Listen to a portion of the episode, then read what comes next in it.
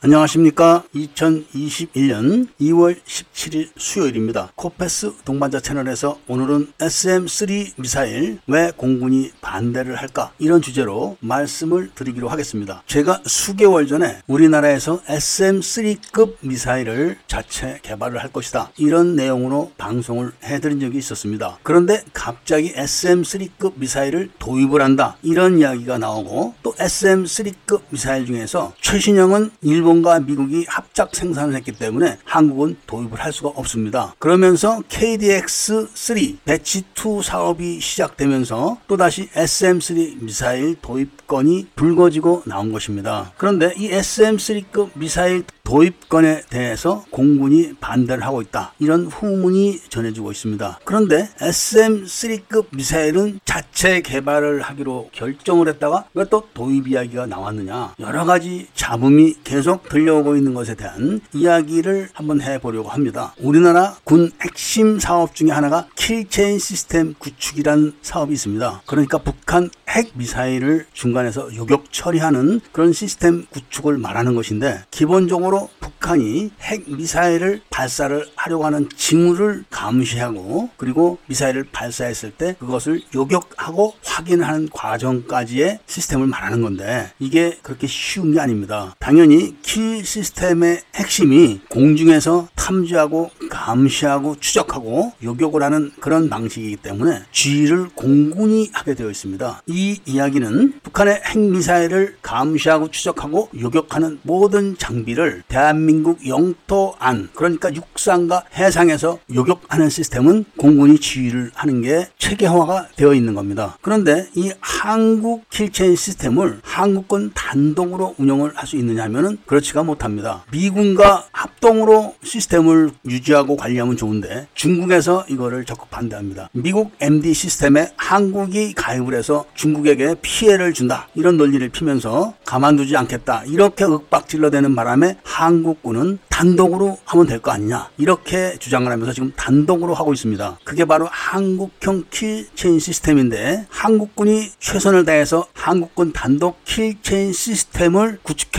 가는 데 있어서 일각에서는 이런 시스템의 구축을 방해를 하거나 기밀을 누설하거나 이런 기미를 보이고 있는 겁니다. 지금 한국군이 에프 삼십오 에이 전투기를 도입을 해가지고 북한 핵미사일을 상승 단계에서 요격을 할 수 있는 능력을 갖추게 되자 아나시스 이호 통신위성의 조절 단말기를 준비해놓지 않아가지고 통신위성과 에프 삼십오 스텔스 전투기의 통신을 못하게 해가지고 일단 상승 단계에 요격을 할 수가 없게 되었습니다, 현재. 그리고 아예 에프 삼십오 에이 전투기가 출격을 하지 못하게 대구경 방사포를 해주에 배치시켜놓고 있습니다. 그리고 그 대구경 방사포를 선제 타격하기 위한 천무 투 시스템은 양산을 중단해버리고 천무 원은 갑자기 발사 장애가 났다, 이렇게 하면서 지금 리콜을 하고 있는 중이라 실질적으로 해주에 있는 대구경 방사포를 타격할 수 있는 수단이 별로 없습니다. 한국군의 킬체인 시스템이 많은 돈을 들여서 구축해 나가고 있는 반면 한쪽에서는 또 이런 짓을 벌이고 있는 겁니다. 그런데 한국군이 그렇게 하든 말든 원래 북한 핵을 저지하는 주임무는 미군이 맡고 있는 겁니다. 왜냐하면 북한 핵은 미국도 공격을 할 수 있고 미국의 우방인 한국과 일본도 공격을 할 수 있기 때문에 그런 겁니다. 그래서 미국이 한국과 중국의 반대를 무릅쓰고 사드를 배치했는데, 그 이유가 뭐냐 하면은 북한에서 발사하는 핵미사일이나 기타 미사일은 육상에서 저지를 하고 요격하는 게 가장 빠르다고 합니다. 그래서 중국과 한국의 반대를 무릅쓰고 한국의 사드를 배치한 겁니다. 물론 사드 미사일은 일본에도 있고 미국 함정에는 사드급을 능가하는 요격 미사일들이 탑재되어 있어서 한국 육상에 사드가 배치되어 있지 않다고 해서 북한 미사일을 요격 못하는 건 아니지만 육상에 있는 것이 가장 효율이 높다고 합니다. 그런 이유로 우리나라의 킬체인 시스템도 육상에서 요격하는 것이 가장 정확하고 빠르다고 합니다. 그러니까 탐지 시스템으로 육상과 해상에서 탐지를 하고, 요격은 엘센급만 해상에서 타격을 하는데 엘센급은 낙하 단계에서 이루어지는 겁니다. 그러니까 북한이 미사일을 발사를 해서 외 외교권으로 나갔을 때 요격을 하는 그런 시스템을 구축하기 위해서 해군에서는 에스엠 쓰리급을 도입한다 이건데,